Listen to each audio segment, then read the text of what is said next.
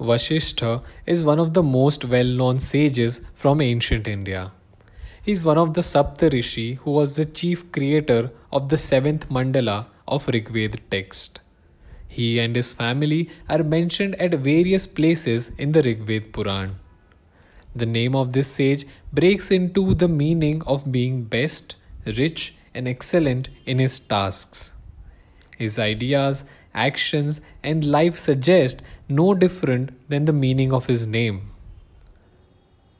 He was the scholar that moved across the Indus River to establish a school and spread knowledge, education, and awareness. He was known as Arundhati Nath, meaning the husband of Arundhati. Arundhati always had a bend towards learning and less towards household chores. Arundhati had not only learned the Vedas but also comprehended them.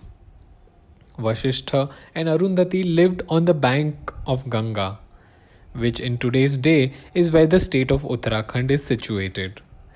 In the due course of Mahabharat's story, it is believed that this is the same place where Rishi Vyas and the Pandavas fixed their abode. Talking about the ancient epics famous in the world, Vashishta has a significant contribution to the Ramayana. He is the teacher and guide to Ram, Lakshman, Bharat, and Shatrughna. He was also the family priest of the Raghu dynasty. Vashishta had clarity, belief, and influence in his ideas. Devi Bhagavad Puran, along with the other texts, tells us the story of the birth of Vashishta. He is said to be born thrice, where in the first one he was the mind son, meaning the Manasputra of Brahma. Vashishta's first life came to an end after Daksha Yagna.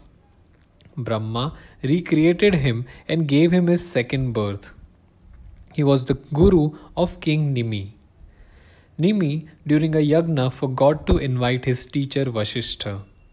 Vashishta then turned furious and cursed Nimi to a sooner death. Nimi in turn cursed Vashishta for the same. Vashishta, terrified by this curse, went to his father Lord Brahma and begged for a way to get out of this.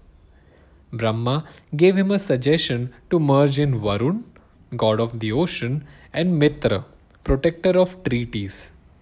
Vashishta reappeared when Urvashi was seen by Varun and Mitra.